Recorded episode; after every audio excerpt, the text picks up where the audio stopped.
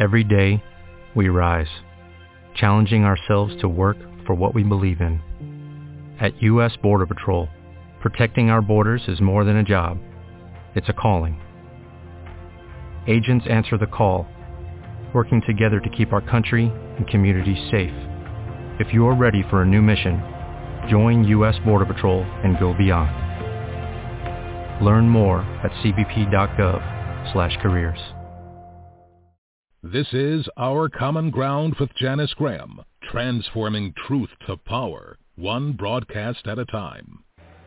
I guess my point in asking you whether you have spent the day vigorously tabling for truth or berating your local school board officials is to point out that had you been, had we been in Texas just one month ago, and had we perhaps been of a slightly different political persuasion, that's in all likelihood exactly how we would have been spending our day.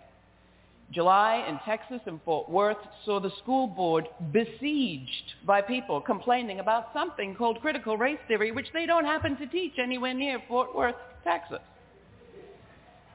The names of the people that spoke in the school board should have been familiar to at least those who were paying attention because they're the same names showing up in petitions all across the state complaining about critical race theory being taught in Fort Worth schools. The names could have been familiar, so could have been the talking points that were raised in those complaints because they were the very talking points that right-wing groups from the Heritage Foundation to ALEC to groups like Moms for the Republic have been teaching since last winter's vacation. While they've been doing that, you have a whole lot of very happy Republicans sitting back and saying, as Steve Bannon did recently, critical race theory is the Tea Party to the 10th degree. You have a whole lot of people saying, we don't have Obama to beat up anymore, but now we have critical race theory. People may have kind of got calm about the COVID virus, but we can get them very excited about the virus of teaching about this nation's history. So tonight, we're going to maybe fill in a little gap. If we perhaps haven't been as busy training one another in how to defend truth and teaching and diversity and the shreds of progress that we've been making as a country, well, then we're going to try to put that right tonight with our very own PragerU um, in the form of Kimberly Williams Crenshaw, Devon Carbado, and we have our own videos to watch. We have our own talking points to train you in.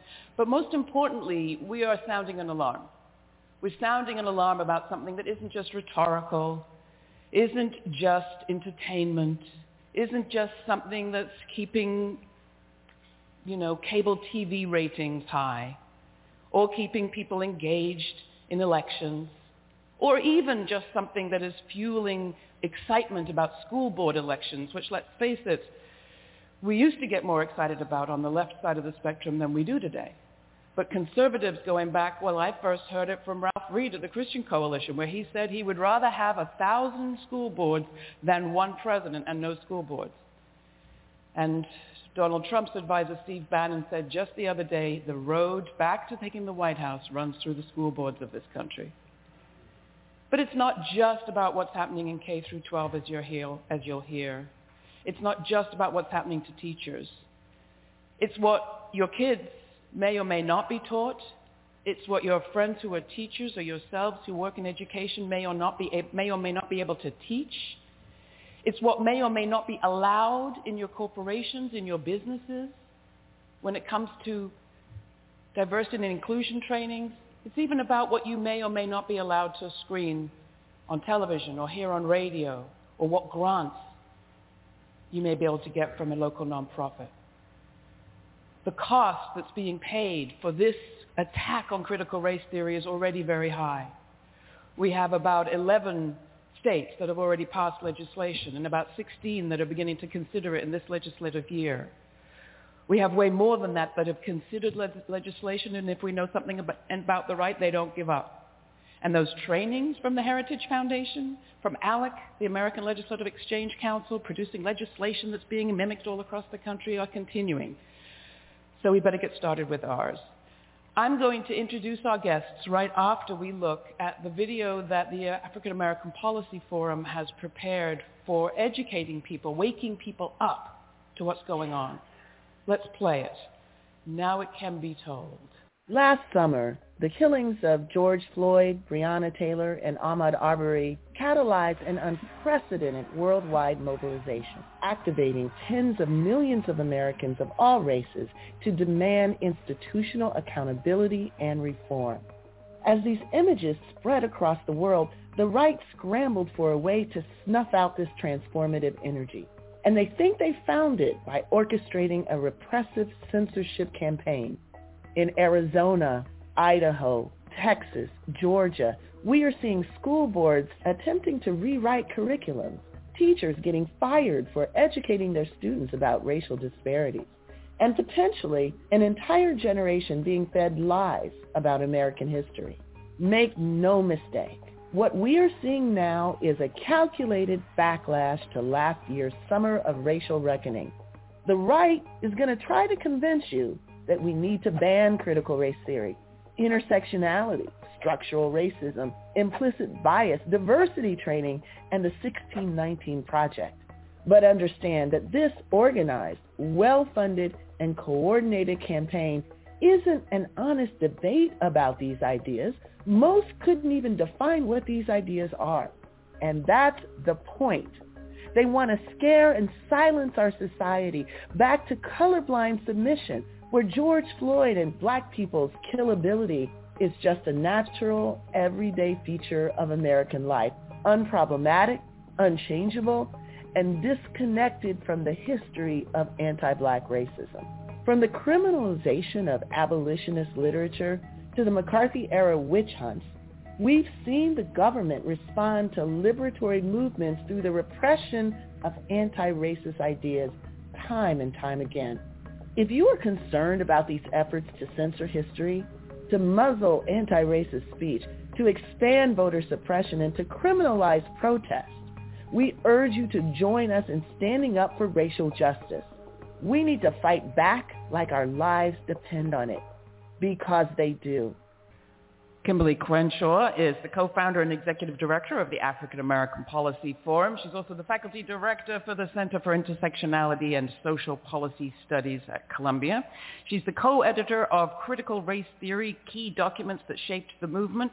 We have two copies at a desk right over here if you want to get your hands on a newly reissued, right Mark, newly reissued uh, copy of this book, you can by signing the sign-up sheet. She's also uh, the awardee. She was awarded recently the Ruth Bader Ginsburg Lifetime Achievement Award by the Women's Section of the Association of American Law Schools. Devon Carbado is the Honorable Harry Pregerson Professor of Law at UCLA Law School and the former Associate Vice Chancellor of Bruin-X for Equity, Diversity, and Inclusion. He teaches constitutional criminal procedure, constitutional law, critical race theory, and criminal adjudication. He's the author of acting white, rethinking race in post-racial America. So let me start with you, Kim, by taking us back to your first engagement, really, with critical race theory, taking us back to a time not entirely unlike this one, mm. in the 1980s. Some progress had been made. Some mm-hmm. backlash was brewing. Mm-hmm. Um, what was going on? So thank you, Laura, and, and thank you, Mark, uh, New Press, for co-sponsoring this with us. It's really a pleasure to be here uh, and a relief, actually, to have some people that we can talk to about this madness who hopefully can understand um, where this madness is going unless we figure out a way to interrupt it. Um, so when uh, my first encounter with critical race theory was its absence, and by that I mean I was one of the post-civil rights generation. You would call us the kids who watched the civil rights movement on television, really wanted to be part of it, grew up with people like Thurgood Marshall being heroes in the household.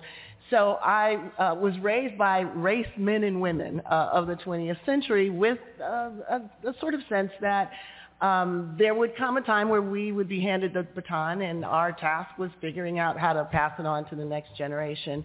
And my commitment was to do so as a lawyer. I wanted to learn how to do the special abracadabra to open up American society to continue the progress that had been made by that generation just before.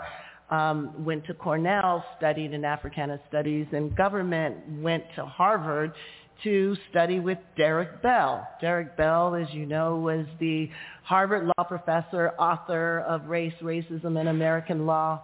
I fell in love with the book as an undergraduate. He had a lithograph in the front page of uh, Tommie Smith and John Carlos in that Black Power salute in the at the Olympics, which in my mind um, conveyed the idea that you can run the race, you can win the race, and you can also stand up for racial justice in doing so, that these two things are not mutually exclusive.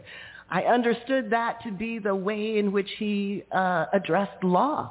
And this is what I and a whole cohort of students who went to Harvard Law School in 1980, uh, I'm not going to say the, the number, um, uh, went there uh, looking for Derek Bell. Um, as they said about Elvis, he had left the building when we got there having been um, uh, frustrated about the slow progress of racial uh, integration on the faculty, having been frustrated with the notion that diversity seemed to apply to students, but not so much to what the curriculum offered and uh, what kind of scholarship was deemed to be legitimately included in an elite law school like Harvard. Um, our sensibility as students who, as I said before, watched the civil rights movement was that this was the new lunch counter for us. This is the new site of, of, of demand for services. This was the new space where the ever um, uh, evolving movement for racial justice was to take place. So we simply made what we thought was a quite reasonable uh, expectation uh, vocal, namely uh, we want the courses that Derek Bell taught to be taught. We are consumers here. We think that this should be part of what we have a right to have. And while you're at it, you need to do something to integrate this faculty because having one tenured uh, person of color out of a faculty of about 70 is just not what this new world is supposed to be looking like. So these were our expectations, our demands. The law school didn't see eye to eye uh, with us. That very uh, year, they hired 10 white male uh, junior uh, faculty members, uh, basically saying that there were no uh, qualified people of color that they could find to come to teach at Harvard Law School. That began uh, a multi-year struggle between students and the faculty um, to get them to walk the walk and talk the talk. It's okay to say that you're diverse um, but it's not enough just to diversify the student body. And what was important to us and why it was a moment of awakening for us, Laura, was that the language of exclusion was now framed in terms of merit, in terms of colorblindness, we weren't talking about the Jim Crow of the South. We weren't talking about University of Texas, for example, that explicitly excluded uh, African Americans. We were talking about an elite institution that actually uh, admitted its first African American student in the 19th century but didn't hire its first African American faculty until the late 1960s. So the language was language that said, um, uh, we are not excluding people because of race. We're excluding them because the pool is shallow. Without talking about how the pool is peopled in the first place, right? A pool that is based on the exclusions of the past is always going to be shallow unless you interrogate whether those exclusions were just and legitimate and whether we need to rethink how we go about determining who's qualified to teach at Harvard Law School. Remember, we had a civil rights revolution in the 50s and 60s that produced Brown versus Board of Education. Where did the intellectual capacity for that revolution come from? It wasn't from Harvard. It wasn't from Yale. Stanford, University of Chicago. Was from Howard. So one would think that to truly dismantle the exclusions of the past. They have to think about how those exclusions are actually being reproduced in so-called qualifications of the present. And that's effectively what we students were about. So the short of it is um, we pulled together all of our resources. We created a lecture series which we called our, our alternative course.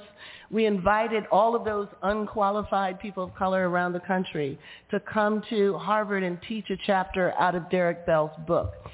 Fast forward, all of those faculty members, those of us who were students, uh, came together about five years later um, under the rubric of what I then named critical race theory. Um, there was no critical race theory before. We just invited people to new developments in critical race theory.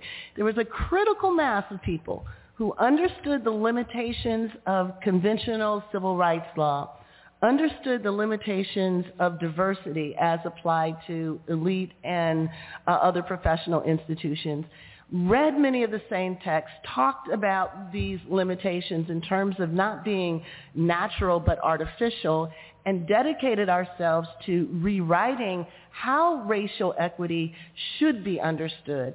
And that became the, the focal point of critical race theory. So that's the beginning, Laura. So, um, Devon, we in this country are very sort of we tend to be, a, we in the U.S., um, we tend to be a little bit sort of skittish about that word theory. Sounds a little bit scary. Um, can you talk about how you came into this critical race theory discussion and what do we really actually mean? Sure. Well, first, it's great uh, to have the opportunity to engage you all in this way. So, so thank you uh, very much for coming. I, I, would say that my foray into critical race theory um, probably occurred in three chapters. Chapter one, I get admitted to law school. I'm traveling to visit the law school. I have a hoodie uh, with the words Harvard Law School on it. I'm walking through the terminal at the airport, and um, uh, two people are walking by. One of them says to the other, loud enough for me to hear, Harvard must be lowering its standards. Uh-huh. Moment one. I go to law school. Moment two, um, and look at the configuration of the faculty, which is a clear indication that indeed Harvard must be low lowering its standard because there are very, very few people who look like me on that faculty. Moment three, I'm taking courses uh, in various dimensions of law, including a particular course that I would end up teaching called Constitutional Criminal Procedure, which is a course that explores the constitutional constraints placed on police investigatory practices, meaning what does the Constitution have to say about the terms on which police can engage us on the street. This course is happening against the backdrop of the Rodney King, um, brut- brutalization of Rodney King. And yet the topic of race, even in that moment, is being suppressed which is to say, trying to put race on the table against the backdrop of the uh, police violence that was captured on film was understood as a disruptive moment, as a moment in which the core issues of law were being subordinated to the raw dimensions of politics. Does that sound a little bit familiar with respect to what might be happening right now? Mm. Fast forward to my uh, uh, ending up at UCLA. And one of the reasons I chose to go to UCLA as a faculty member, quite frankly, was because um, Kim was on the faculty at that particular point. You can imagine, I'm going to join the faculty with Kim Crenshaw. That was a big deal. So I said yes. They had no idea that they had me at, here's an offer. I played a little bit hard to get. so I'm teaching a course, the same course, Constitutional Criminal Procedure, and this goes to the point that Laura is raising about theory. So many of us have heard the term driving while black. To put that more precisely, many of us have experienced it. You know, I could ask you to show of hands, but you know, you don't have to put your hands up if you don't want to. but we understand what that means. A, you're driving a car. B, you're black. C, you're going to be stopped. That's a theory. The theory is there's something about my embodiment that tells me that when I get in a car, there is a likelihood that I'm going to be stopped. Doesn't mean that I necessarily will be, But the data suggests that likely I will. And the theory is about the degree to which criminality has been written into blackness. So there's a particular case, Whren versus United States. How many of you know this case? All right. One person knows this case. I will ask you your name afterwards. Not just yet. See, here's the basic facts of this case, and here's why I think we should all know this case. So imagine I'm driving about the street right after this event. Imagine Laura is driving about the street right after the event. The police see both of us commit a traffic infraction. There's no dispute about that. Cop A says to Cop B, well, both of them committed traffic infraction. We can't stop both of them, so let's stop the black person. And for purposes of absolute clarity, let's stipulate that I'm the black person, not Laura. so they stop me. I want to say that's unconstitutional. In other words, you see both of us committed a traffic, in, traffic infraction, but you decide to stop me because I'm black. That's got to be unconstitutional. A unanimous Supreme Court says under, 40, under Fourth Amendment law that is not unconstitutional. Now, you don't look shocked enough. Fourth Amendment protects us from unreasonable searches and seizures. So I want to say it's unreasonable for you to stop me on the basis of race. That's an unreasonable seizure. The court's response to that is, well, if the cop had probable cause to stop you, you committed a traffic infraction, Devon, so you cannot then say that the stop was unreasonable even though it was racially motivated. One more dimension of this court's ruling, and then I will stop. The court also in this opinion says, let's say an officer wishes to, wishes to use the fact that you commit a traffic stop to investigate some other crime for which the officer has no reason to think you did anything wrong.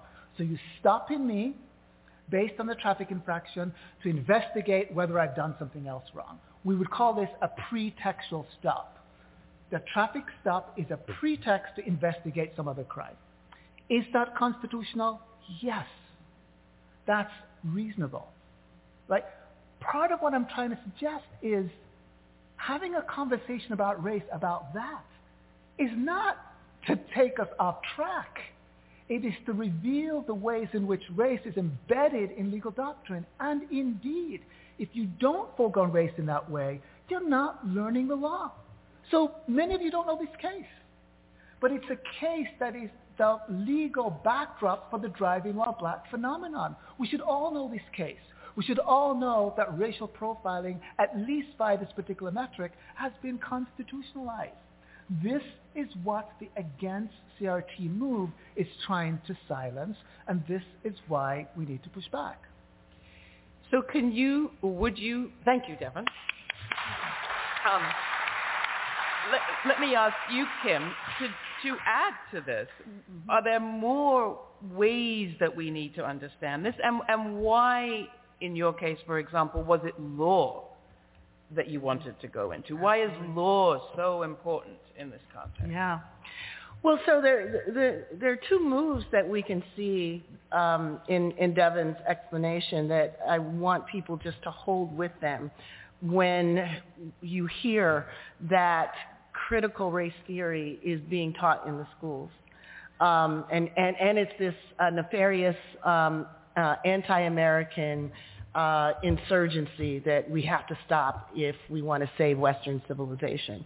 So the first thing is um, we do critical race theory every day. So every time as you heard Devon uh, speak, every time you know that you're entering a space in which your your your blackness may shape the interaction that you're likely to experience, you you are practicing critical race theory.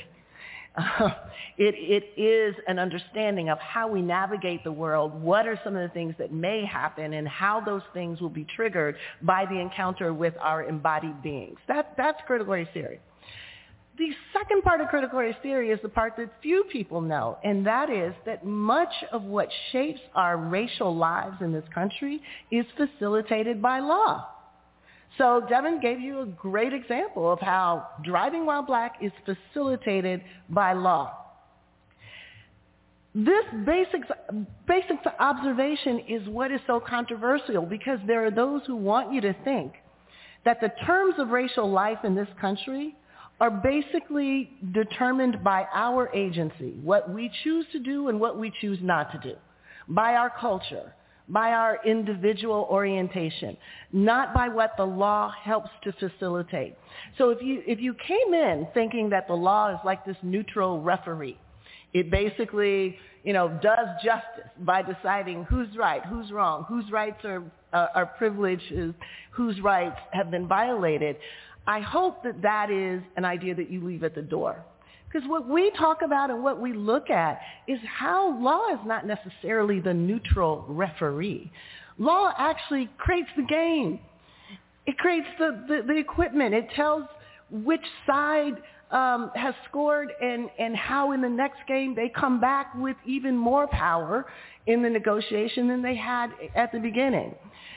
This is not a conventional way in which we've been taught to think about civil rights law. We've been taught to think about civil rights law as this thing that does good.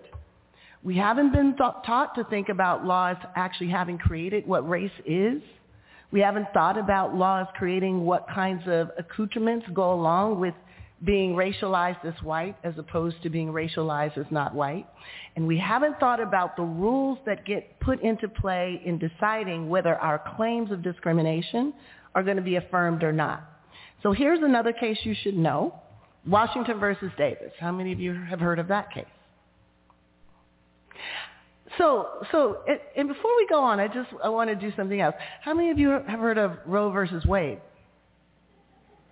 Okay, I just want you to hold on to that for a moment, right? Because we all know about Roe versus Wade. We all know that that was a foundational case in deciding a woman's right to choose. Washington versus Davis was equally foundational, but in the opposite direction and with respect to race. The quick facts are these uh, Washington, D.C. Um, uh, used a civil service exam to determine who, which applicants to become police officers would be allowed to matriculate into officer training school. This civil service test did not test skills necessary to be a police officer anywhere, much less in what they call an urban environment. Basically, much less what makes a good police officer among black folk.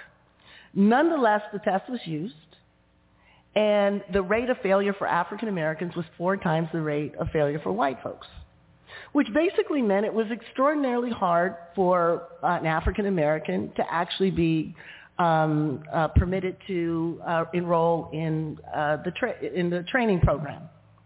Now, um, black officers sued. They said this was um, unconstitutional. It was discrimination, and it was not reasonable or rational. There was no reason to use this civil service exam, which basically was a vocabulary test testing the vocabulary of a certain cohort of Americans and not the vocabulary of another cohort, particularly the vocabulary of the people that they were going to police. The Supreme Court ultimately decided that this was not discrimination. It's not discrimination because in the decision to use this civil service exam, there was no evidence that the decision makers were doing it because of animus against African Americans. No record to suggest that they did it simply because they hated black people. No evidence that they were biased intentionally against them. The only evidence was they chose to use the test, notwithstanding the fact that it wasn't correlated to being a good police officer, and it disproportionately excluded black people.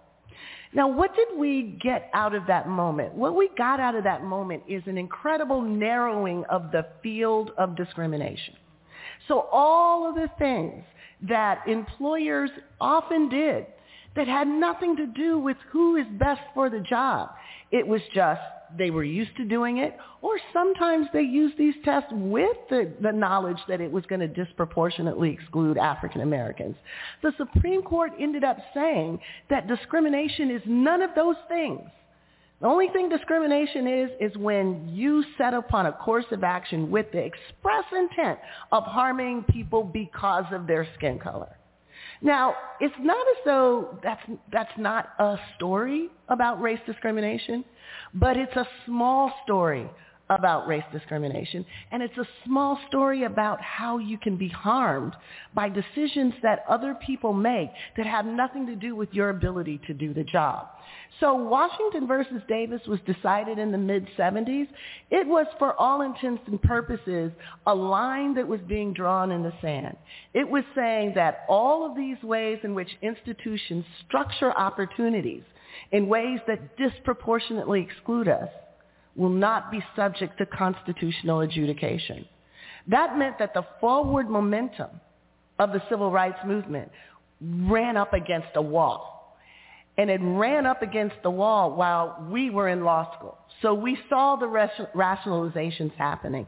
We saw the fact that the long-term consequences of this were basically met with a shrug uh, by many of our law professors. It was recognizing that the legal rules we're creating an end to the civil rights movement, not dying of natural success.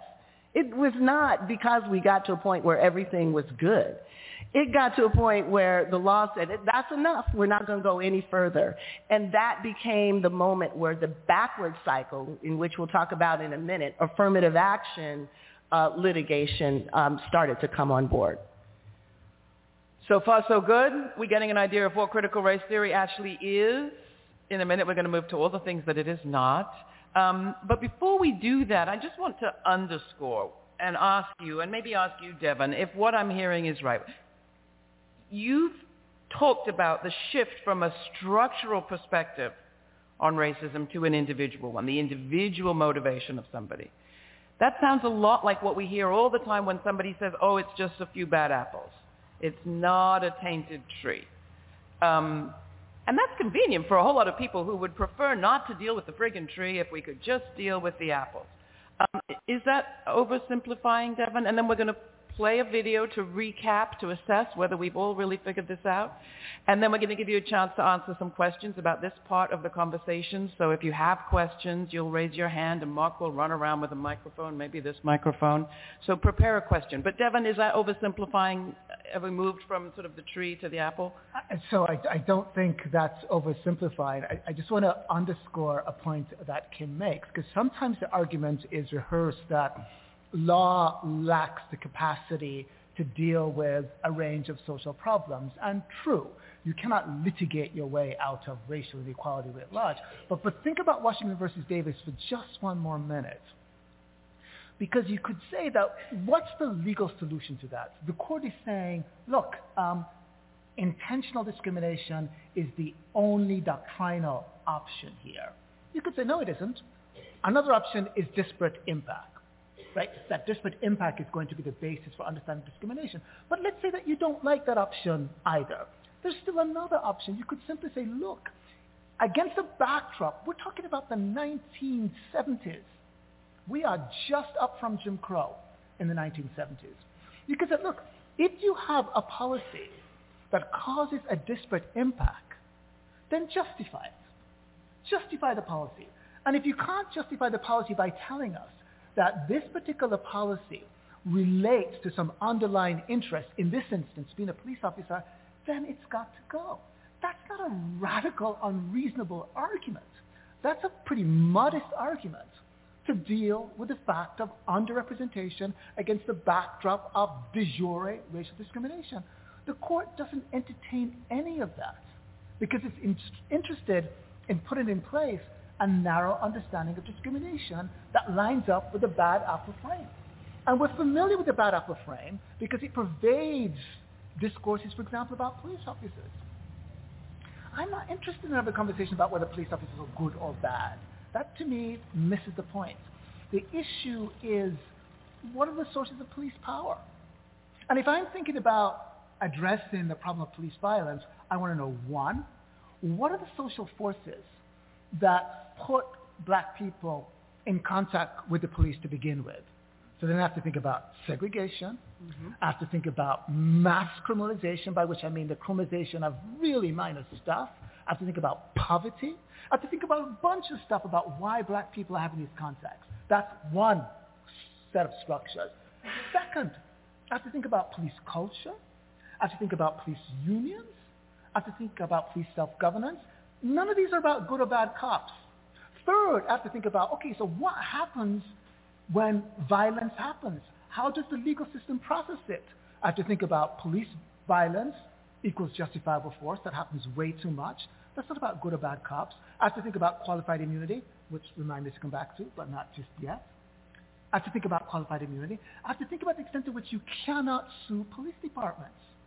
These are not good and bad cop problems. They're broad structural ones that you miss if what you're doing is focusing on whether this individual cop engaged in an individual act of violence against an individual person and therefore is bad because it was intentional discrimination. Of course that happens, but it's under-inclusive of how racism operates. So you said social forces. What the right is saying right now is that critical race theory is just a product of nasty European Marxism. You say social forces, a whole lot of people say, well, there you have it. They're saying it's about social forces. Must be Marxist originated. Is it? Well, uh, one, one easy way to answer that question is to think about the extent to which uh, critical race theorists make deep and profound arguments about what the Constitution needs to deliver for everyone. So critical race theory is fundamentally about asking the United States to live up to justice, to live up to equality, to live up to liberty, to live up to its own aspirations.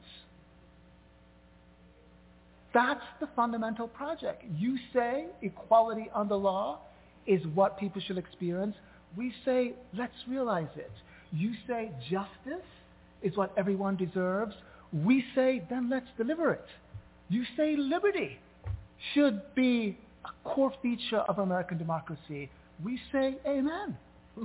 So part of what critical race theory seeks to do is to ask the United States to live up to the very principles of democracy upon which it's founded. That's the core project.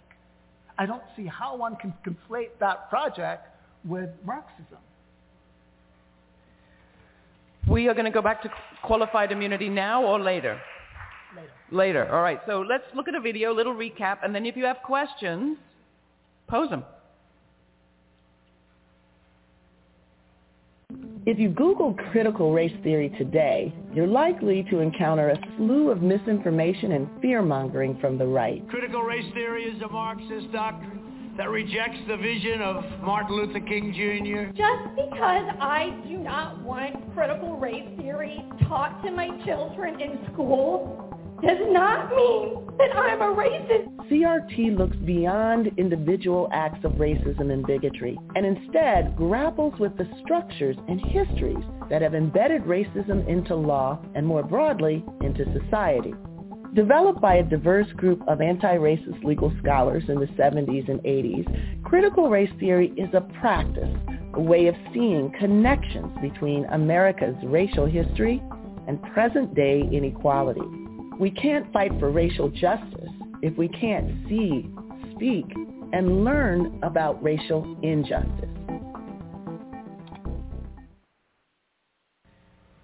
So anybody got questions? Anybody got questions so far? Right here. Thank you, sir. Anyone else so that Mark knows where to go next? Okay, then right behind in the white shirt and then right Hang over on. here in the other white shirt.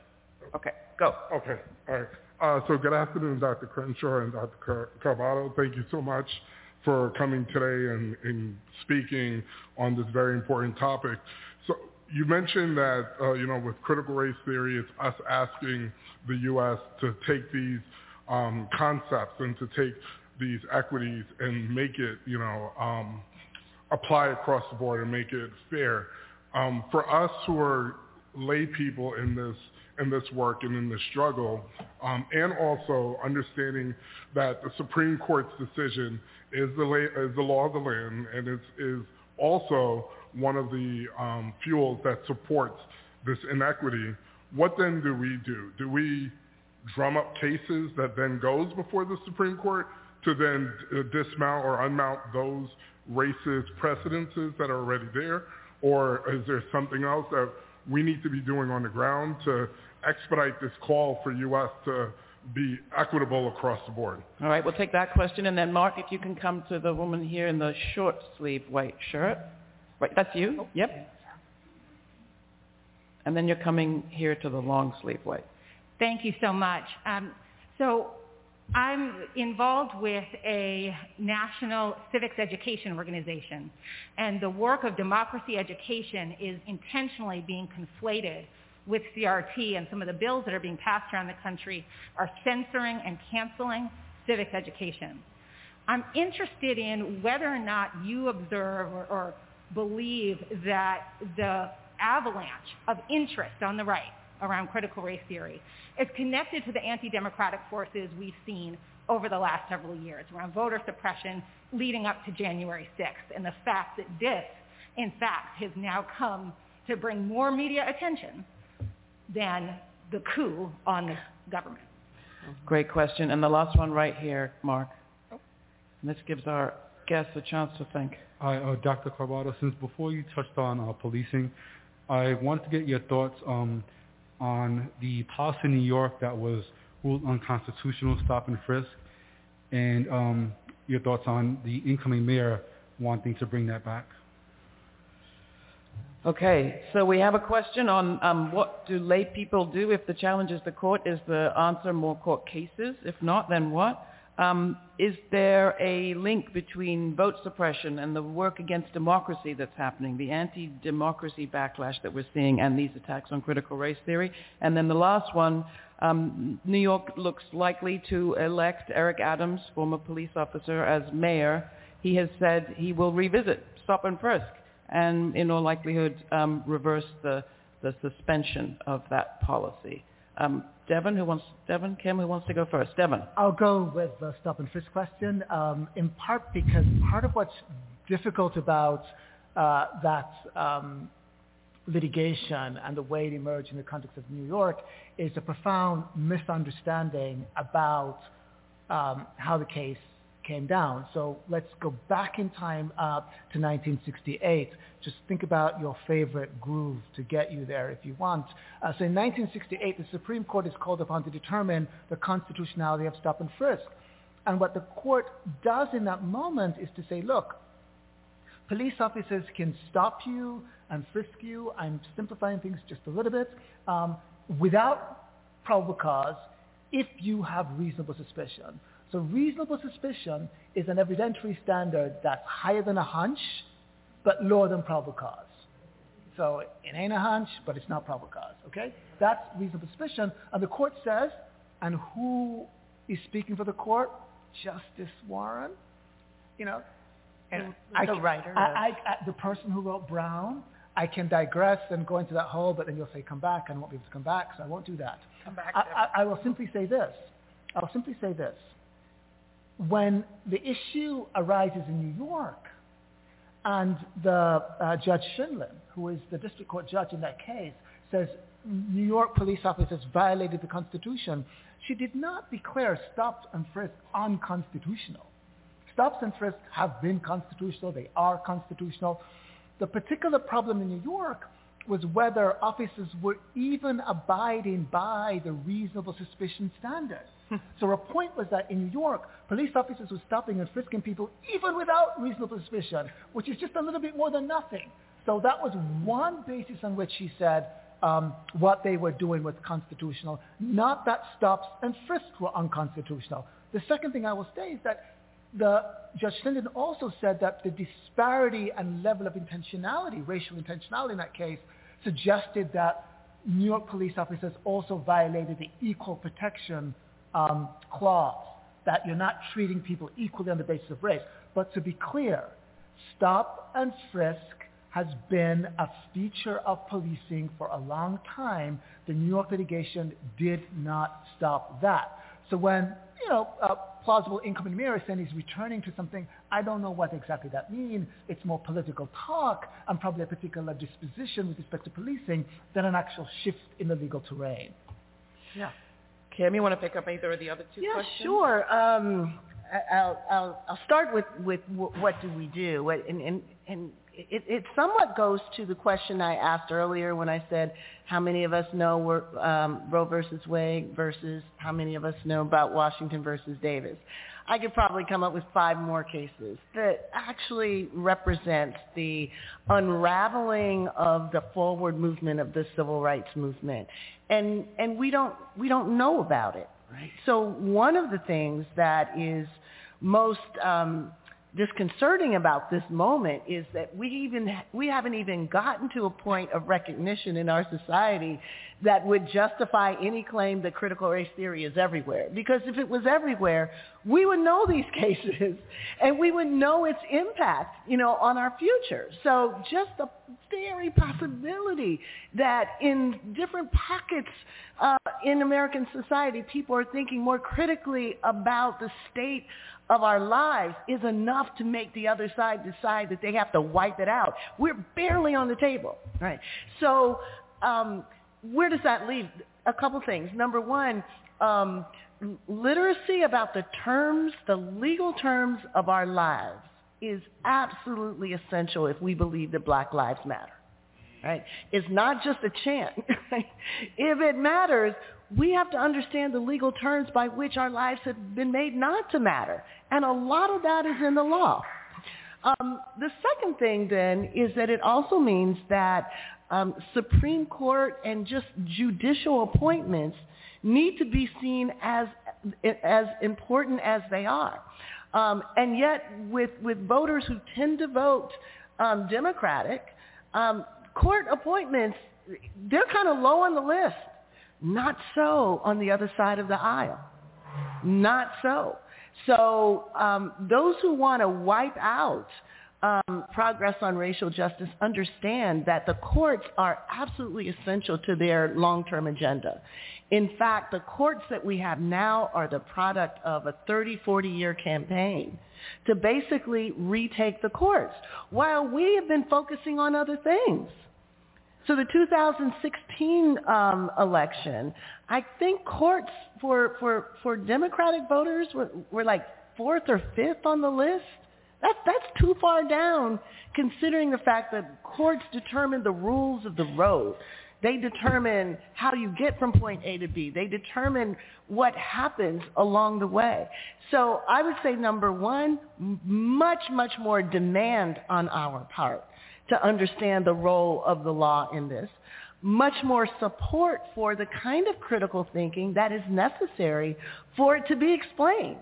And lastly, we need to really foreground judicial appointments in our vetting of our candidates. We can't have candidates anymore who wait a couple years before they decide to take on the courts. We, the reality is, at this point in time, Thurgood Marshall couldn't be nominated and affirmed. That, that's how far to the other side uh, things have gone. And when that's the situation, we cannot be surprised when we, when we lose uh, significant, significant cases.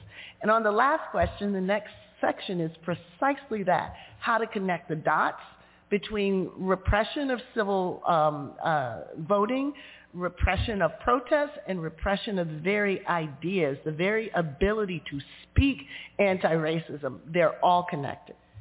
Thank you. So we'll come back to more of those answers in a bit. But let's move to this question of what work the attacks are doing. And we're sort of torn up here between emphasizing how specific Can America Can fail? Are you sure? Coming up this Thursday, March 3rd at If America Fails, Becoming Tyranny. Our guest, Dr. Raymond A. Winbush, Director of the National Center for Urban Research at Morgan State University and author. If America Fails, America Under Siege, White Supremacy.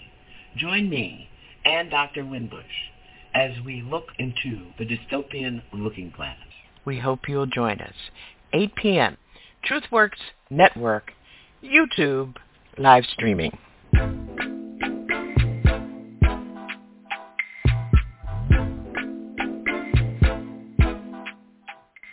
If America Fails. Thursday, 8 p.m. If America Fails. Live.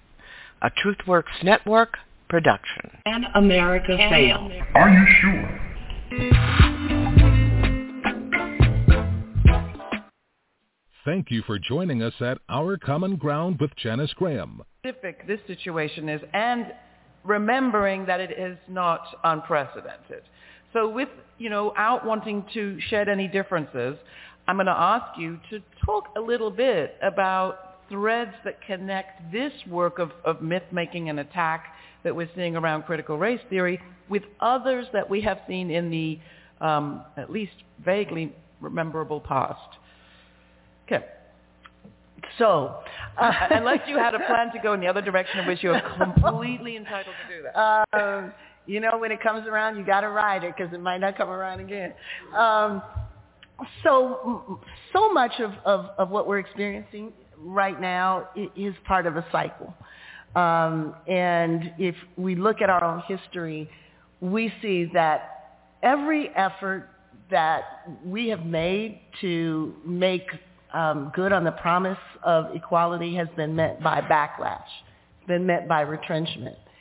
Um, we sometimes characterize that as two steps forward, one step back. That, that's part of how we understand um, our cycles. But I, I would propose that actually the situation might be more um, challenging than two steps forward, one step back. It may be one step forward, two steps back. Let's think about Reconstruction, right? After, after the end of slavery, our president at that point vetoed a civil rights bill that gave us equal rights to contracting, to own property, um, based on the argument that it was reverse discrimination against white people. We are just barely out of slavery, and doing anything for us is seen as taking something away from white people. 20 years after that, civil rights bills that give us free, uh, equal access to, to trains and ends. Um, that is struck down as unconstitutional as giving us special privileges. At that same period of time, our right to vote is, is being denied by constitutional conventions across the South. That didn't last just for a season. That lasted a century. It wasn't just about one election. It was about seven decades. So what we know is that often even symbolic measures of advance create such a deep backlash that it takes us decades to dig, dig our ways out of it. So we want to look at this moment uh, in this historical frame we have to understand that part of what this is is a reaction to last summer's George Floyd activation. But we also have to realize that that George Floyd activation is still struggling to get legal reform based on that. Whereas the backlash has swept through red states and is now knocking at the door in purple states. This is the prescription for the same kind of seven decade being pushed out of political power that we know that we came out of. So it is cyclical. It reproduces itself in ways that sometimes push us further back than where we started from. We've got to be able to recognize the patterns to interrupt them before the groove is so deep that it's difficult to, to stop it. This thing has been going on since September, since President Trump created an executive order to ban divisive concepts from diversity training in the government.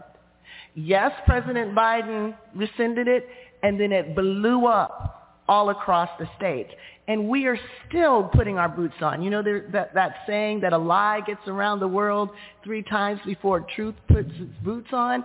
We are still looking for our boots. And we cannot afford this if we are going to survive this moment.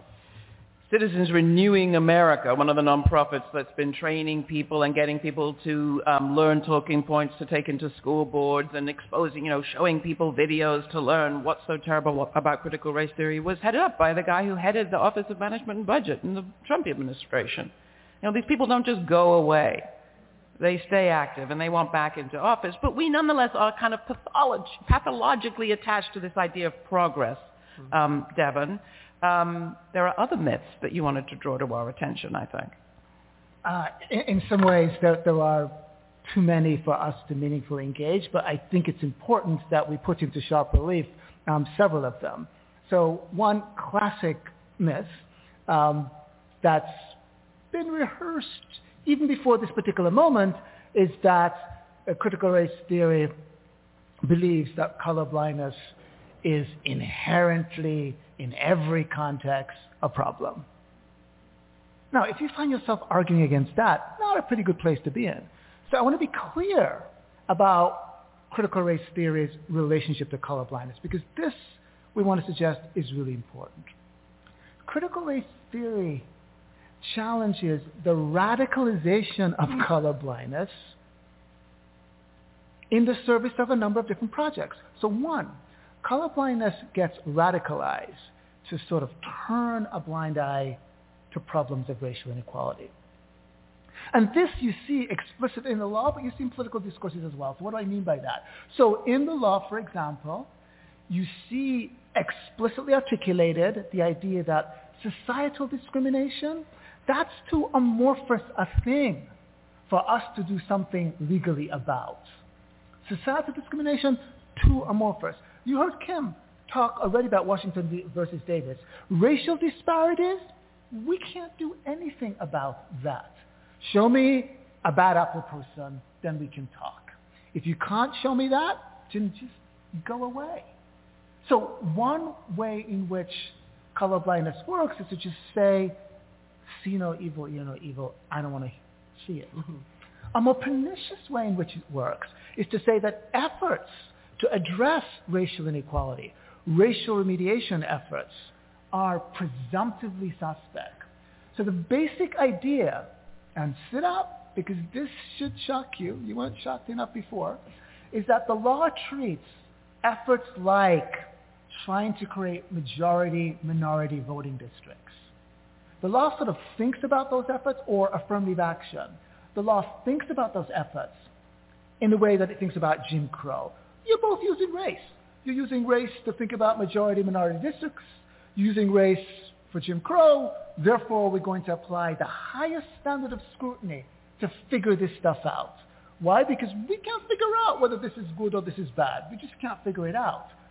I, am not even exaggerating when I say that Supreme Court decision-making reflects the idea that judges lack the capacity to draw a distinction between invidious uses of race and benign uses of race. They just can't do it. They throw their hands up in the air. Therefore, all uses of race must be subject to strict scrutiny. The third thing I want to say about colorblindness, which is crucial, it seems to me, is to go back to Reconstruction. Let's think about the precise context out of which colorblindness emerged. So we'll see the quote in a minute in which Justice Harlan is dissenting in Plessy versus Ferguson. So you all know Plessy versus Ferguson. That's the case that says segregation is constitutional. All right? So Justice Harlan dissents. He says segregation is not constitutional. It's unconstitutional. And in that context, he articulates the idea that our Constitution is colorblind. All right? And in the context of saying our Constitution is colorblind, Justice Harlan also says the white race is the dominant race in this country. So I doubt it will continue to be if it holds true to its values, traditions, etc. There's the quote. That's the quote. Now, when you read that quote, you have to remind yourself that Justice Harlan is arguing against racial segregation. Do you like that quote? Do you like that quote? I, this is call and response. Do you like that quote? you do not like that quote because it's a quote that presupposes that you can have a colorblind constitution on the one hand and white mm. dominance on the other.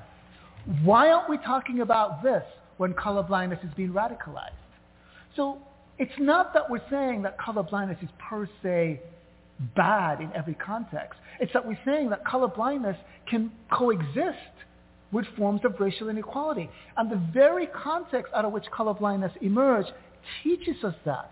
Harlan is both arguing against racial segregation on the one hand and suggesting that why are you worried, white people, about integration? We're going to remain the dominant people in this country. Full stop. Hmm. So we need to contextualize this particular point as a way of understanding that myth. All right, so I don't want to compare Judge Harlan to the Massachusetts Association of School Superintendents, um, but I want to ask you, Kim, to respond to what just happened there. On August 9th, the, the Massachusetts Association of School Superintendents felt called upon to comment on this critical race theory um, brouhaha and to state whether or not it teaches critical race theory in public school. And the statement that they released said the simple answer is no, we do not teach CRT. They're familiar with it enough to use the acronym, but yeah. Um, and they say that, you know, they don't teach it. What we do teach is the curriculum frameworks for history and social science. Since 1993, that curriculum has required various things. One of the things it requires is an effective history and social science curriculum that teaches the legacy of democratic government. Another thing it teaches, it requires, is an effective history and social science curriculum that incorporates diverse perspectives and acknowledges that perception of events are affected by race, ethnicity, culture, religion, education, gender identity, sexual orientation, disability, and personal experience. I could go on, but I, I suspect you might have some thoughts on what the board has done. Is that enough? Sufficient? Game over? It, it, it gives me a, a flavor. Thanks. Um, so this, I have to say this is what was tactically really uh, so effective about what the attack on something that nobody knows what it is does right? Um, it, it's a little bit like, um, do you still beat your wife? There is no, there is no answer that doesn't indict you. So for them to say, we don't teach critical race theory, um, is basically to say that um, that thing um, that you guys have framed as being all these terrible things, we, we're not going to, we don't have anything to do about that. It basically um, tries to deal with the attack on anti-racist education by saying we don't do that thing that you guys have packed everything having to do with anti-racism into. Um, now, I have to say initially, I, al- I also said, what, what's this all about? As far as I know, uh, critical race theory, the course, is not a topic in K through 12 education. But that's not what this attack is about, right? Saying, no, I'm not doing that doesn't work when the real attack is on any kind of racial justice oriented education. So you can run from the name. That's not what they're after. They're after the substance of what it is that is being taught. So if we learn anything from other moments like this in which the right has come after something and we thought we could continue doing it by calling it something else, then that should be enough of a um, cautionary tale. So what else has happened like this? You guys remember Acorn? Okay, same thing. Bunch of lies got told about Acorn from the far right. Mainstream media didn't do anything about it until it became hugely controversial. Then when the mainstream media came in, they didn't come in to report the story as basically being um, a misinformation campaign against a social justice, racial justice organization. They reported it as a controversy. It's a controversy that most people didn't get involved in. Have you heard of anything about Acorn since? It destroyed Acorn. Affirmative action. Same thing. Affirmative action is attacked as preferential treatment. Mainstream media comes in, they use the same terms for the attack. Rather than asking, well, what actually is affirmative action? What actually does it do? What are the contexts in which it's useful? So the same thing has happened in the past to important social justice concepts. The point being, we cannot simply run from the names of the ideas when what they are after is the work that the ideas actually do. If you actually look at the legislation, it's legislation. Most of it doesn't even name critical race theory, by the way. It basically says divisive concepts cannot be taught. It says um, concepts that make individuals feel a certain way, feel discomfort, right? Feel shame, cannot be taught. It, it is a concept that suggests that the feelings of being presented with material from the past are more important than the realities that are created from racial injustice in the past. What is a better case of fragility than the idea that how you feel about something is going to determine whether we learn about what it has actually done? That's the world we're living in right now.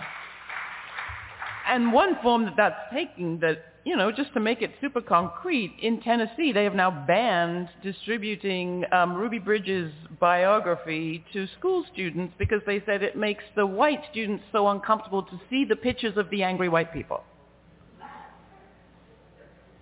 Ta-Nehisi Coates, Bryan Stevenson, these are all texts that are now being ejected out of libraries. Uh, I want to ask you, Kim, some feathers. To state uh, bans on affirmative action. And one of the constant challenges was the way affirmative action was framed. It was often framed as it's a battle over reverse discrimination or a battle over preferential treatment. Even people who were supporting affirmative action fell into using that framing. And our goal was to help people understand that removing obstacles to fair and equitable access is not preferential treatment. It's preferential treatment when you allow them to stay there. It's preferential treatment for the people who don't have those obstacles on their pathways compared to those who do. So our goal is to try to just find a very simple, easy way um, of showing the intergenerational dimensions of, of exclusion, white supremacy, how wealth ac- accumulates over generations, how obstacles make it that much harder to play, how catch-up is not even possible without direct policies that take into account these histories uh, and these obstacles. So um, we created this video. It was useful. Um, millions of people watched it. It was used in training and equity and various other places. Well, one high school decided to use it when there had been a flare-up uh, around racial tensions in the high school use of the N-word over the um, the public uh, address system, um, and they decided to have a day in which students would talk about race and racism. So the faculty used this video uh, to begin the conversation. Um, one parent, uh, one grandparent decided that the video itself was racist um, and took it to Fox News. It then became a, a cause on Fox News. Um, a school board meeting was held in which the school board apologized for allowing this video to be shown. Now, this happened about 10 years ago, it was in, in Henrico County. Some of you may know that it is the home of Richmond, which is the home of the Confederacy. The idea that showing a video about the historical dimensions of white supremacy would be framed as reverse racist and a guilt video was just outrageous. And we thought, all right, you just got to chalk it up to that particular school board. Little did we know that that was the beginning of an idea that a direct confrontation with history and its contemporary consequences would be framed as a guilt video. That's what happened there. It also happened in Arizona with the Chicano Studies program in which students um, who went through that program did extraordinarily well, increasing in test scores and college matriculation. The state of Arizona uh, made it illegal and threatened to withdraw educational resources from schools that use the program. So this is not about educational excellence. It's not about education at all. It's about whether a story can be tolerated that makes it clear that there are advantages and disadvantages from the past that continue to be built into our system. And so this is an attack on even being able to say that there is structural inequality, to say that the past still shapes um, this immediate future. That was the beginning. We should have anticipated that it would grow. It has, and now it's the juggernaut that we're facing right now. Anything you want to add to that, Devon? And one aspect of this moment that is different from when that was made is the power of right-wing echo chambers, the comparative lack of engagement of even the so-called liberal media or their familiarity with any of what we're talking about. Um, and also, you know, speaking as a white person, the, the flip side of what you talked about, the killability of African Americans is the perceived unkillability, an actual unkillability of white people as demonstrated on January 6th. So to me, this feels like a super dangerous moment, and yet one that many of us are nonetheless trapped in our silos, in our algorithmically designed bubbles, such that when you wrote to me about the first time the attack on critical race theory had been uttered by President Trump, I hadn't seen it. It hadn't come to my feed in a way that got my attention. And I host a television show. I read and subscribe to a million things. So talk, if you could, Devon, maybe kick off the conversation about the critical importance and, and fragility of this moment and whether you see examples of effective comeback. Uh, because as Kim said earlier, part of the attack part of the problem with these kinds of attacks is the attack itself does the work. And by the time you respond, you're just adding fuel to the fire. Yeah, I mean, I, th- I think it's I think it's uh, particularly important to begin where Kim began, which is to say, for far too long, people on the left um, slash liberal side of the aisle, if you like, have um, misunderstood what the contestation uh, over affirmative action has been about. In other words, the fight about affirmative action was never just about affirmative action, though it was about that to be sure. Uh, the fight about affirmative action was about all forms of racial mediation, and it's relevant to the particular moment in the following sense. So the Supreme Court, what the Supreme Court did to affirmative action is what conservatives are now doing with CRT. Here's what I mean. So what the Supreme Court did with affirmative action is to tell a narrative about the degree to which this is damaging white people, is discriminating against white people, and is conferring a bunch of benefits um, to particularly black people. That idea didn't stay with affirmative action. That idea then carried over, metastasized, so that it would limit voting rights, and I can map the case so that it would limit racial mediation in employment context, so that it would limit voluntary integration, so they have a fight over here, and then they export it over there. They're having a fight about CRT, but it's about diversity training. It's about civic education. It's about corporate diversity. It's about the very possibility of invoking an anti-racist sensibility.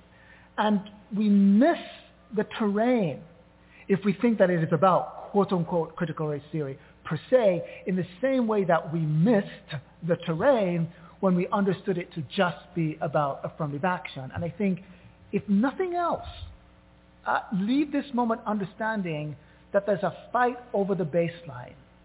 The dominant way for thinking about the way things are, black people experience slavery, black people experience uh, Jim Crow, black people are over-incarcerated, your assumption should be that there's some relationship between the history of slavery, the history of Jim Crow, the underrepresentation of black people, the underemployment of black people, the over-incarceration of black people.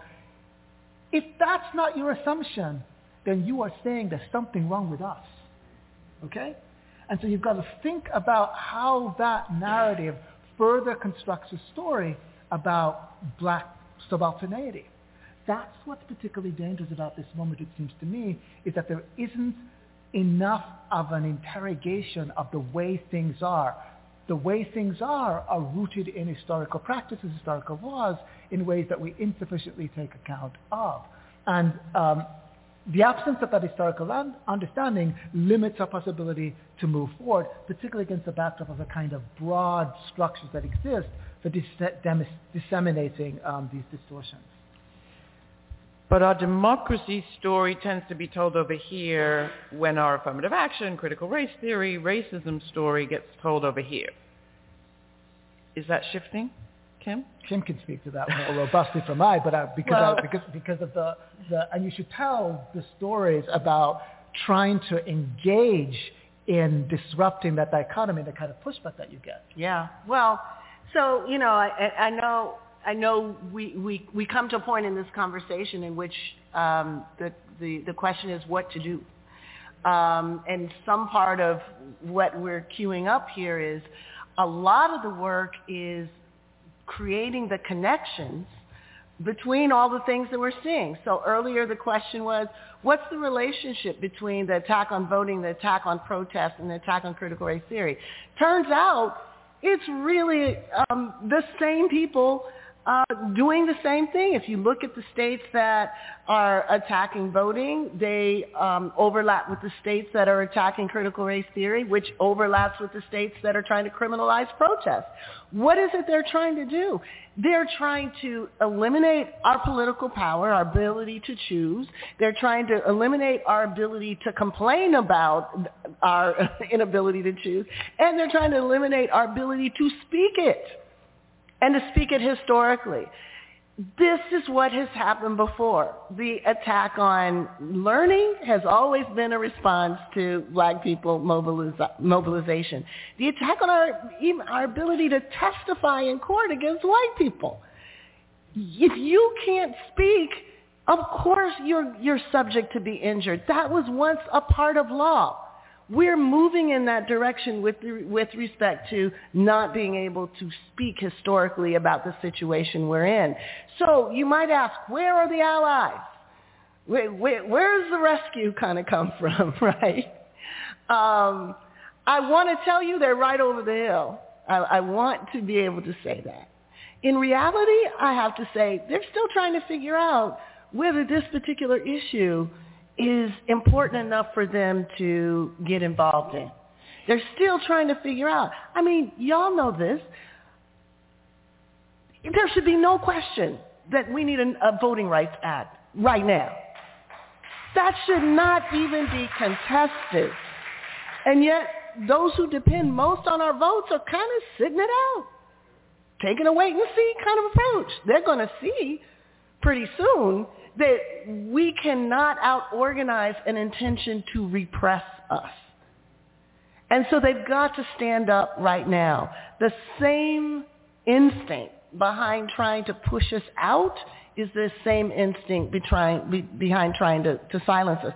So part of what we're trying to do is make sure that the anti, that, that the pro-democracy people understand there is no daylight between racial justice and a multiracial democracy. These are not separate issues. When those people showed up on January 6th with the Confederate flag, that wasn't an accident. When they say you're taking away our country, they mean that. They think that this is their country. So for them, it's not even really about fraud. It's about the fact that these hands chose the president. It's about the fact that this country isn't recognizable to them anymore. It's about the fact that they have been bred on an idea that this country belongs to people that look a certain way and not to all of us. So that's the challenge now, to bring, to bring pro-democracy into a conversation about racial justice, racial justice into a conversation about pro-democracy, both of those into a conversation about how our media are not serving us well. All of these things have to be at the top of our agenda if we're going to be able to pass that baton on to the next generation. I'm committed to doing that. I, I know our ancestors worked tirelessly to be able to pass this baton to us, and I am not going to allow this to preclude what we can pass on to the next generation. So we've got to get together to do the work necessary to fight back against this effort to repress our very ability to imagine what a multiracial democracy has to look like.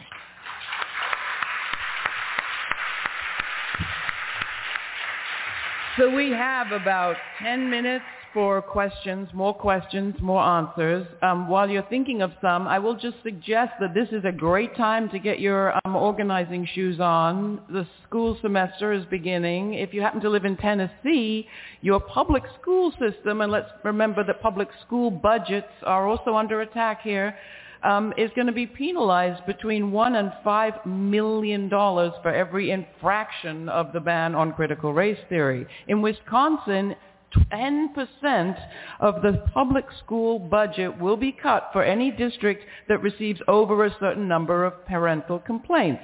And we know who's organizing those parental complaints. Um, and they are the same people with the same talking points that you'll see um, talking about fraud and the, and the big lie. So we have an opportunity to engage where we are, be it a boardroom or a um, school board or just as a parent. I don't mean just as a parent. Don't forget, moms for the republic. Um, anybody got questions? Right here. And then right back there. So let's take those two first. Hi, my name is Mia Hall. I'm a podcast host and content creator of Parables from the Projects podcast. Um, I wanted to ask, like, as a creator, um, how can we not, or, or I don't know if it's embody, you know, critical race. I mean, like, of course, we do it every day and all the time. If you, you know, are talking about um, stories from the black community, then you're going to be doing it. But do you have any advice for like um, people that are creating movies, films, TV shows? Like, how can they help, like, with that fight, or any advice on what not to do? You know what I mean? Like, that's that's all. I'm asking. Do you want to answer that while Mark is running to the back? Who was the question in the back? Oh. Right there. Okay, so let's, do you want to respond? Um, yeah, and I'm sure Devon has some. Uh, um, so, a, I, I think continuing to, to basically create content that, I know it's simple, tells the truth. Um, there's so much pressure. And one of the things I'm really worried about is that if people see this as just being about K through 12, um, they're not seeing the handwriting on the wall. So this is having an impact and will have an impact in DEI, um, in, in the corporate sector. Many of, of, of our, you know, um, brothers and sisters have jobs in that sector. If this gets attacked, then the resources that are made available for advertising, for content creation that's specific to our communities, that will also evaporate. So being clear that this will have impact on creatives eventually, I think is enough to begin the organizing against it before it actually happens. Um, the last thing I want to recommend, um, uh, we did a, a panel at the at the Sundance Institute called the uh, the story of us with Bryan Stevenson and David Blight and Viet Thanh Nguyen, which dealt with the fact that what we saw in January 6th is not simply a product of politics, it's a product of storytelling. It's a product of a long history of Hollywood telling a story about the exclusive rights of white people to this republic and us as basically being an afterthought. Birth of a Nation is still seen as one of the best movies ever made. And that is the story of the lost cause. That's the story of um, our degradation as a people. It's a story that re- Reconstruction was a mistake. More, more people saw that movie than see the truth about Reconstruction. So when you know that this is the bread and butter that creatives have actually participated in creating, then what we saw on January 6th is as much about what goes on in Hollywood as what goes on in the White House. That has to be a commitment that we make to tell the story of us through these initiatives that we're trying to, that we all are expecting to see um, in Hollywood. So I highly recommend it. It's called the, the Story of Us, and you can, you can find it on our website. Question back there to you, Devon, I think. Um, yes, one of the, this, this was a very um, enlightening discussion, so thank you very much. One of the things that I kind of struggle with is that it seems to me that even our most liberal white allies who believe very fundamentally in um, a multicultural democracy um, also benefit from white privilege, white power. Um, and it's, people tend to not give up benefit and advantage voluntarily, easily. And I think um, people also struggle um, to really recognize in a real, authentic way the reality of their privilege. Um, and I'd, I'd, be interested in just kind of hearing your thoughts on um, that intersection and how it impacts um, being able to work through all of this. Sorry for the long-winded question. Yeah, I mean, I think um, part of um, uh, the point of departure for much of the work we do is, in fact, um, getting people to understand how they exist in relationship to structures. Uh, so uh, uh, to the extent that uh, one doesn't have an understanding of the dynamics that we just described, the extent to which everything that's on the table now vis-a-vis CRT and its attack and what that means with respect to social policy shifts has been on the table before, they're not going to be in a good position to think about what their advocacy vis-a-vis some of these broader structural problems might be. So I do think that part of the issue is, you know, to use a slightly academic term, a kind of epistemological one, an understanding one that people don't necessarily see um, the way structures might be working across uh, disparate domains. And true, there's always an issue about thinking through what your own individual relationship to the thing is. I get that. But to be perfectly honest, um, I would be happy if uh, tomorrow uh, people went out there and started making arguments for particular kinds of social policy, uh, for uh, particular kinds of laws, for particular kinds of interventions that are outside of the dominant frames of doing work. What that will do to them on the individual tip, I don't presume to know. And, and that's a second order of uh, business that, you know, I'm not, a, I'm not a psychologist, so I don't feel like I can speak competently to that. But, but, but I do think that um, people are making the wrong arguments, are traveling with the wrong understandings. And all of that then is intersecting with the wrong projects in ways that people are not always even mindful of. So I would start with thinking big, thinking structurally, have the right understanding to make the right kind of arguments that pushes back against the various kinds of distortions that we see and hope that that will do constitutive work with respect to how people self-interrogate. Hmm.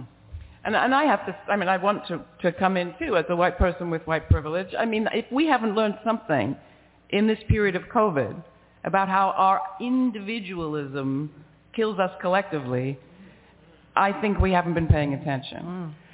And at a very basic level, as a creator, I think we have been sold a reality or story, a narrative of scarcity that we have got to let go of. If we don't stand with our, the, the typical has been for the white person to say, well, I got mine, maybe I won't touch that because that looks scary and the people are going to get hurt who attend to that over there.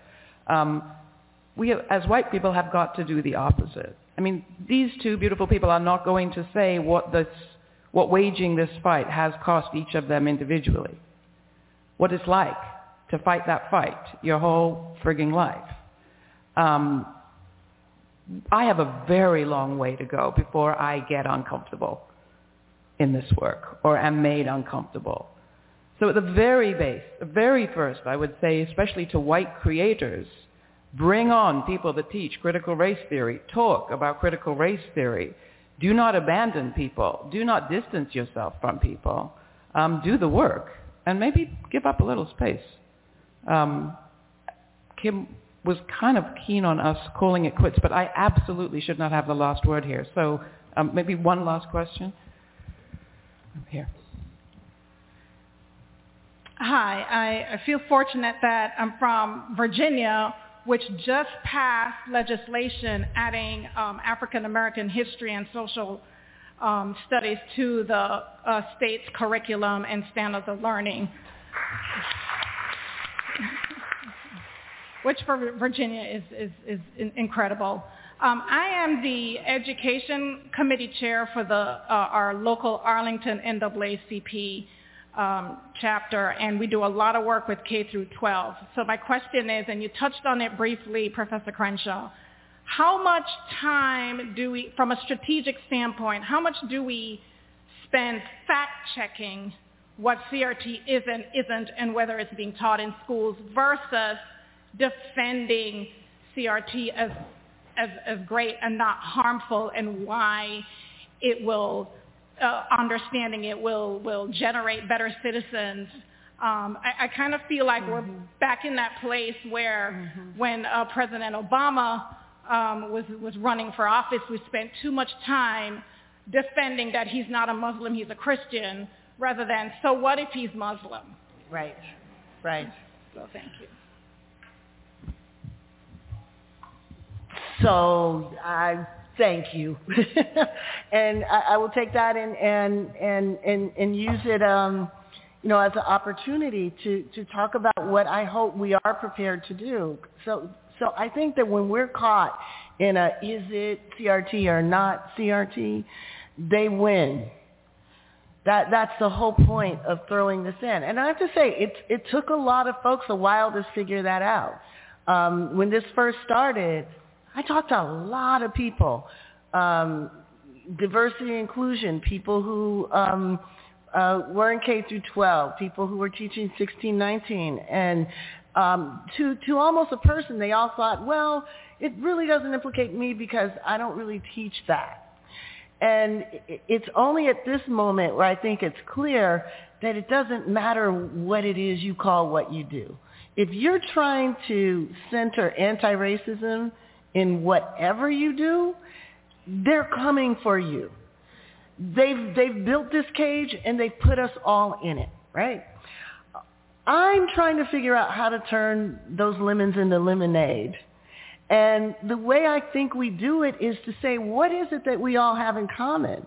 And what we all have in common is we understand history lives among us. We understand that not to be able to say what it is um, is a further injury. We understand that our children, if they're not given the true story about our history, then the only thing left for them to infer looking around the social terrain is there's something wrong with us, right? So my hope is that victories like yours are enough to sustain the fact that what also is happening in Virginia is they're trying to figure out if this is going to be the wedge issue that allows them to regain the House and regain the White House. So if that gubernatorial race comes down to, oh, well, he lost on critical race theory, we can best bet that we're going to see them roll this out more and more and more. So what does it require? I think it requires to imagine what an affirmative education looks like what it is to educate our students to participate in democracy, what it means when Brown said that education is the key to democratic participation we've got to go back to just square one and remember public education is a public good to create citizens who can participate in this society. It's not about trying to create an official narrative, an official story about who we are and why we all have to salute to, you know, um, moments and people of our past.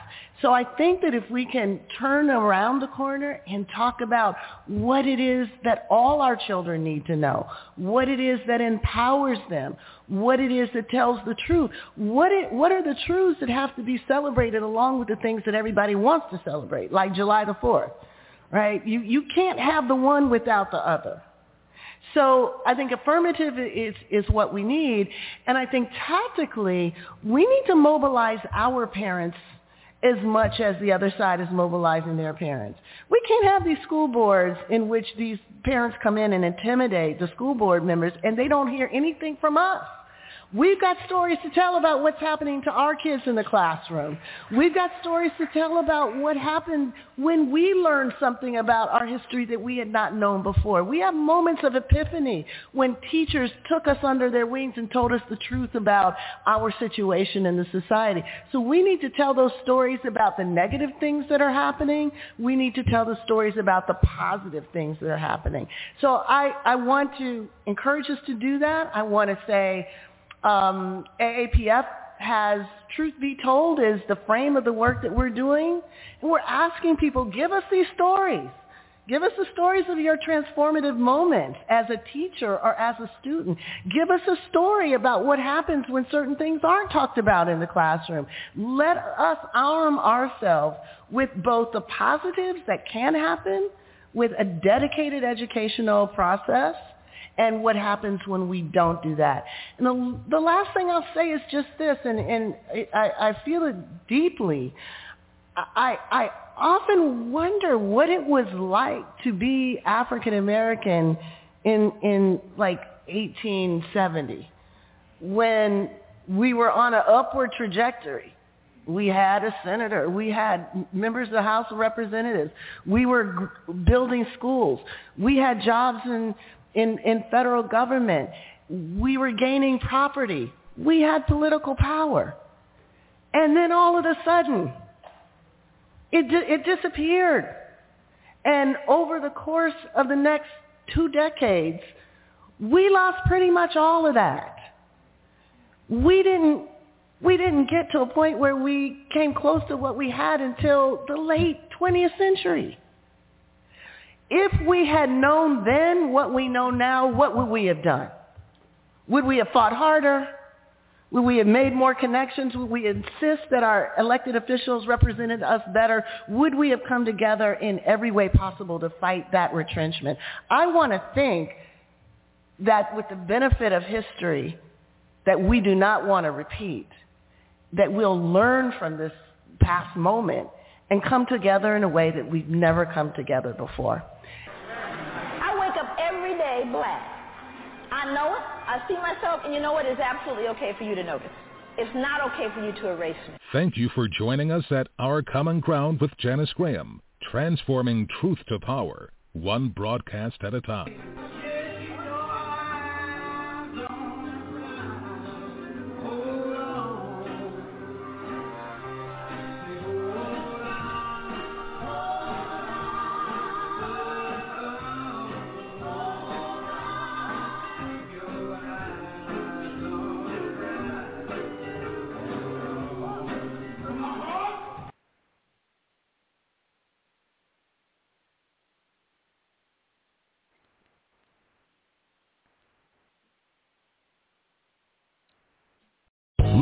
Casino asking people what's the weirdest place you've gotten lucky? Lucky? In line at the deli, I guess? Aha, in my dentist's office. More than once, actually. Do I have to say? Yes, you do. In the car before my kids' PTA meeting. Really? Yes. Excuse me, what's the weirdest place you've gotten lucky? I never win and tell. Well, there you have it. You can get lucky anywhere playing at LuckyLandSlots.com. Play for free right now. Are you feeling lucky? No purchase necessary. Void where prohibited by law. 18 plus. Terms and conditions apply. See website for details. With the Lucky Land Slots, you can get lucky just about anywhere. This is your captain speaking. Uh, we've got clear runway and the weather's fine, but we're just going to circle up here a while and uh, get lucky. No, no, nothing like that. It's just these cash prizes add up quick. So I suggest you sit back, keep your tray table upright, and start getting lucky. Play for free at LuckyLandSlots.com. Are you feeling lucky? No purchase necessary. Void where prohibited by law. 18 plus terms and conditions apply. See website for details.